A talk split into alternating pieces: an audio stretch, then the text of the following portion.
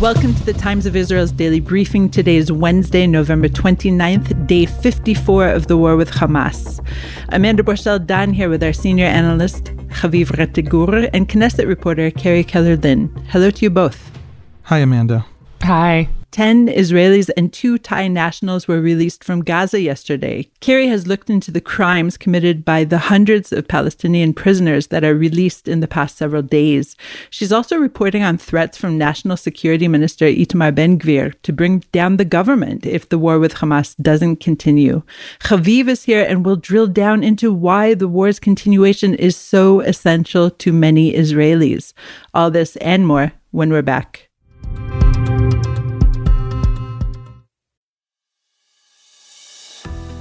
Do you or your clients have a commercial collection matter that's going nowhere?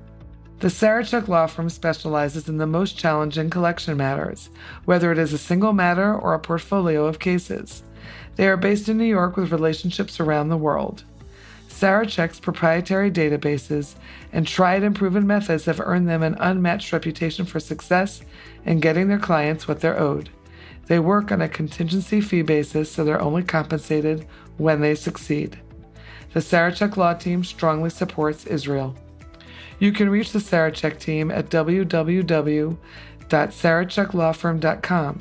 That's S A R A C H E K lawfirm.com or at 646 403 9775. The proceeding is an attorney advertisement, and past results are no guarantee of future performance.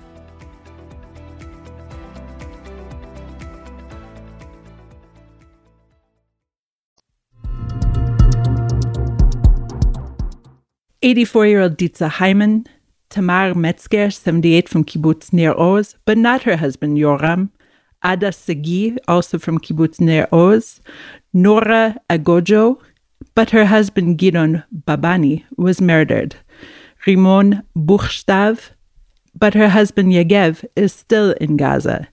Teenager Maya Lemberg, her mother Gabrielle, and family member Clara Marman but not Norberto Louis Har and Fernando Marman, other family members.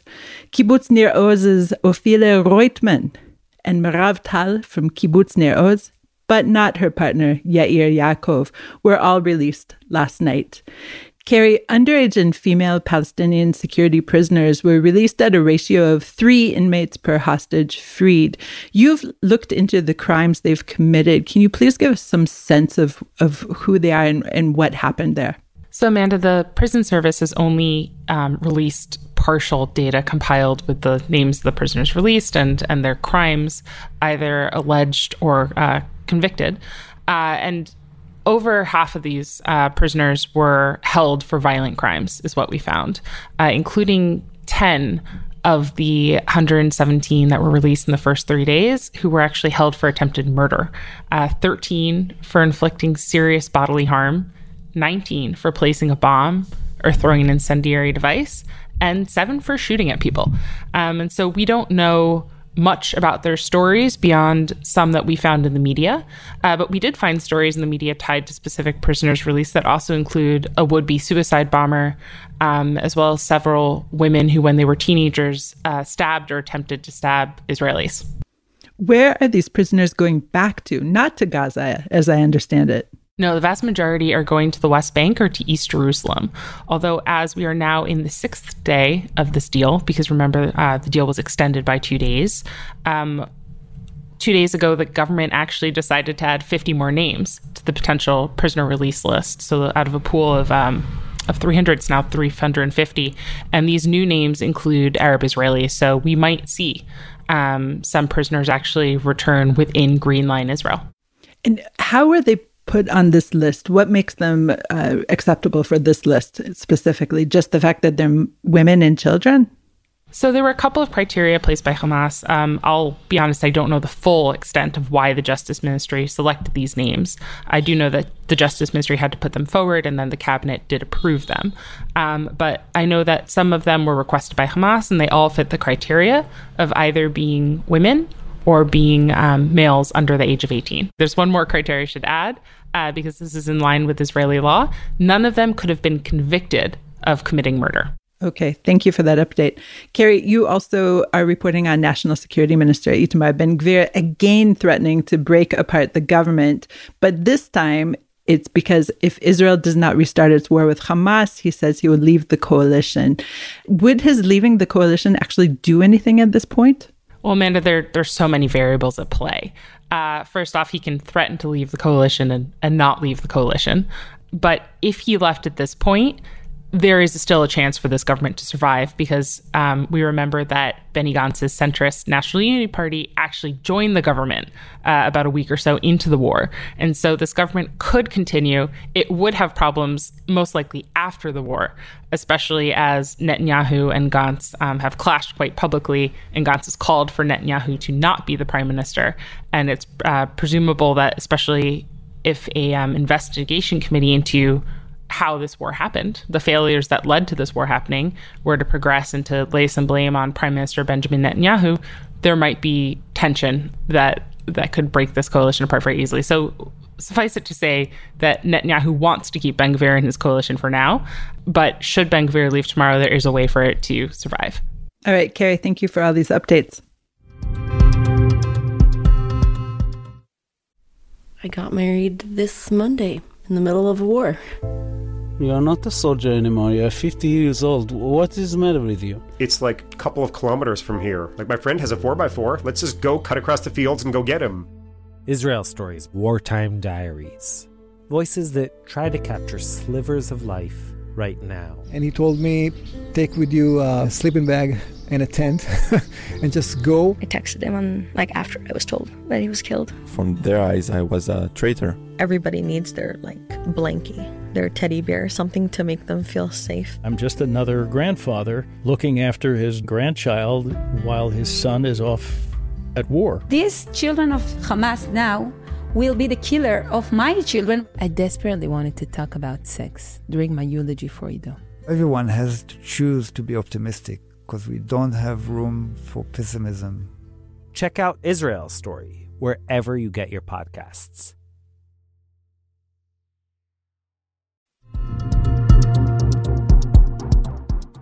And we're back. Carrie just reported on National Security Minister Itamar Ben Gvir's threats to leave the coalition if the war with Hamas doesn't restart on the ground, in the air, if the fighting doesn't restart. How likely do you think that is that the fighting will not restart, even though our Prime Minister Benjamin Netanyahu has vowed, has said openly several times that it will indeed restart after all the hostages, or as many as possible, are freed? That's a great question. It's a question most Israelis are asking right now. It's a question with many layers. So, one layer is the layer that Itamar Ben Gvir is is trying to play to. What does Netanyahu want? What is Netanyahu's goal? There are other people in the war cabinet, Gantz, Eisenkot, Gallant, the defense minister. But what is Netanyahu's goal? Ben Gvir leaving the coalition right now wouldn't topple the coalition because the coalition includes Gantz's party and faction, um, and and therefore Netanyahu doesn't need him. But the day after the war, if there's an election to survive, Netanyahu does need the far right. Um, Gantz's party won't be able to sit with him, run with him. Netanyahu knows that. He's collapsed in the polls. He's already launched, just in the past week, the campaign to survive after the war. He's met with members of Knesset of Likud to convince them not to replace him as the Likud candidate because he's very vulnerable. Uh, and he's told them that if he's not the prime minister after the war, then the Americans who've stood by Israel for the war and suffered political, you know, shed political capital internally, domestically in America for the war, will then demand a Palestinian state. And the only person who can stand in the way of that Palestinian state is Netanyahu. And so that, now, never mind the, the actual substance of that argument, what that tells us is Netanyahu's full, you know, he's fully launched the campaign to survive the day after. That's what Ben Gvir is speaking to. Ben Gvir isn't telling Netanyahu, I'm going to topple the government because he doesn't have the numbers. Netanyahu has Gantz for the duration of the war. But the day after the war, if you want me to be with you and not running against you and not refusing to let you be prime minister, Mr. Netanyahu, then you need to continue this war to the end, to the dis- demolition of Hamas. More important than Ben Gvir was the fact that Smotrich said that, Bezalel Smotrich of the religious Zionism party, yesterday or two days ago. So Netanyahu's entire far right flank uh, and probably about a third of Likud with them, will not stomach that. Now, the Israeli public needs to see the war continue. It needs to see the threat of Hamas gone. Netanyahu understands that politically. So, just at the level of the political layer, it is hard to imagine the war stopping. Um, it's important to say that uh, the uh, the primary consideration isn't the political layer, and I say that even though for Netanyahu it often is, but I, I say that just because that's exactly where Gantz is, and frankly, that's where Lapid is, and that's really where the Labor Party is on on the left, and so um, the war to remove Hamas will continue. There is um, a, a chance, Hamas probably understanding that the Israeli political system can't stomach an end to the war. Hamas is dangling the rest of the hostages in front of us. We want to get those hostages out. If the war continues to Khan Yunis, it, it may not be possible anymore. We know that Hamas will start potentially executing them on television. So if we can get someone out, we're going to try and get them out. They can pause the war for that. I think the real question, Haviv, is more how the United States plays into all of this. You're talking about the political level, but if we use all of our bullets or missiles in Gaza, who is going to replace them if the United States is against our continuance of the war? In the American domestic political debate, um, there's this view that President Biden has embraced Israel because he's on Israel's side. And I think President Biden's affinities are on Israel's side. I think he cares a lot about Palestinian civilian death toll, but he agrees that Israel should destroy Hamas. But Biden tried to do something much bigger than just take Israel's side. Biden tried to rein Israel in. The support for Israel was to prevent Israel from, quote unquote, going crazy, expanding to a larger regional war. And that remains true. In other words, if Biden um, for domestic political reasons, cannot continue supporting Israel's war. And that actually affects the shipment of smart, precise missiles. Israel will fight the war with less smart and less precise missiles. And so uh, I think the Biden administration understands it and it's doing everything it can to avoid that outcome in American domestic politics. But if that outcome, you know, it, it actually is what turns out, right? If the Democratic Party feels it's losing its progressive base and therefore it can no longer afford to have this Biden policy toward Israel. Um, I, my my own personal understanding from understanding what the Israelis are thinking is that the war then gets uglier. The war doesn't end. Um, and so I think the Americans understand that and want to keep supporting Israel. The war going forward, when the American administration this week said to Israel in the Khan Yunis battle, Gaza City will take a long time to actually crush all the last areas of Hamas, including the most um, crowded areas, Shejaiya, for example. But um, but then the battle turns south to Khan Yunis, and there we could see the same kind of hundreds of thousands of people fleeing, um, the same kind of death toll. And the Americans are saying to the Israelis, people don't flee, and you have to fight differently because it's costing us too much domestically. I don't know what influence that'll have in the actual strategy of the war. I can't imagine the war stopping for domestic political reasons, for simply the public demand that Hamas not be a threat in Gaza any longer. Um, and and the Americans have this this complicated um, position, which Israel needs to worry about, think about, but ultimately it's not going to stop the war, in my estimation there have been already several violations of the agreement, as far as we understand the agreement, by Hamas, including, of course, sending back a daughter without her mother. And then yesterday, we saw soldiers being shot at or or I don't know, bombed in inside the Gaza Strip, and yet the army is being very, very restrained. Are you surprised by this restraint at all, Haviv? I'm not surprised at all. Two things that need to be understood about the Israeli army getting the hostages out is a major war goal. It's not the war goal, it's not the overarching war goal, but it is a major one. It's maybe the second most important war goal. And if the army can delay and, you know, restrain itself for a couple of days and get the hostages out, that's obviously worth it. Of course, Hamas is testing. Of course, Hamas is playing. It's playing to domestic audiences. It's saying, look, they can't stop us from shooting at them even in the ceasefire. If the army thinks it has time and it has the political space granted it not by the Americans, by the Israeli public, then it can afford to wait. It can afford to let the Mossad and the political echelon negotiate more hostages out. It can afford for that war goal to be achieved now and the other war goal to be achieved down the road. And Hamas's games don't matter. And so I'm, I'd be very surprised if for a single shot or uh, three bombs exploding and a few soldiers being lightly injured, if for that the Israeli army then breaks the hostage exchange that's going pretty pretty incredibly well. I mean, it's important to remember in 2011, the Shalit deal was 1,100 to 1. We're now doing 3 to 1, and we're doing 3 to 1 with Hamas desperate for it to continue and doing everything it can for it to continue. Um, so, yes, of course, they're trying to continue to show that they're, you know, unbeaten and uncowed, but the hostages are coming out pretty much at a, an industrial space in, in terms of hostage negotiations and hostage exchanges. So, no, I'm not surprised that uh, the army's been restrained. I'm glad it's being restrained. And when the war continues, it'll have plenty of opportunity to find the people who blew up those bombs and fired those shots and, uh, and, and get rid of them. In the October 7th massacre and hostage taking, an entire large extended family that is connected to you and your wife was taken or murdered. And recently, in these past several days, several of them have been released, not, of course, the male members. One of those is, of course, Adi Shoham, whose beautiful daughter Yahel just captured my heart, and her son Neve as well. Of course, her sister as well, Danielle, and Danielle's daughter, Emilia, were also freed. But again, not the father. So, what are you hearing from this family? The the kids are back. Um, Yahel is three. Hamas held Yahel in a tunnel underground uh, for 50 days.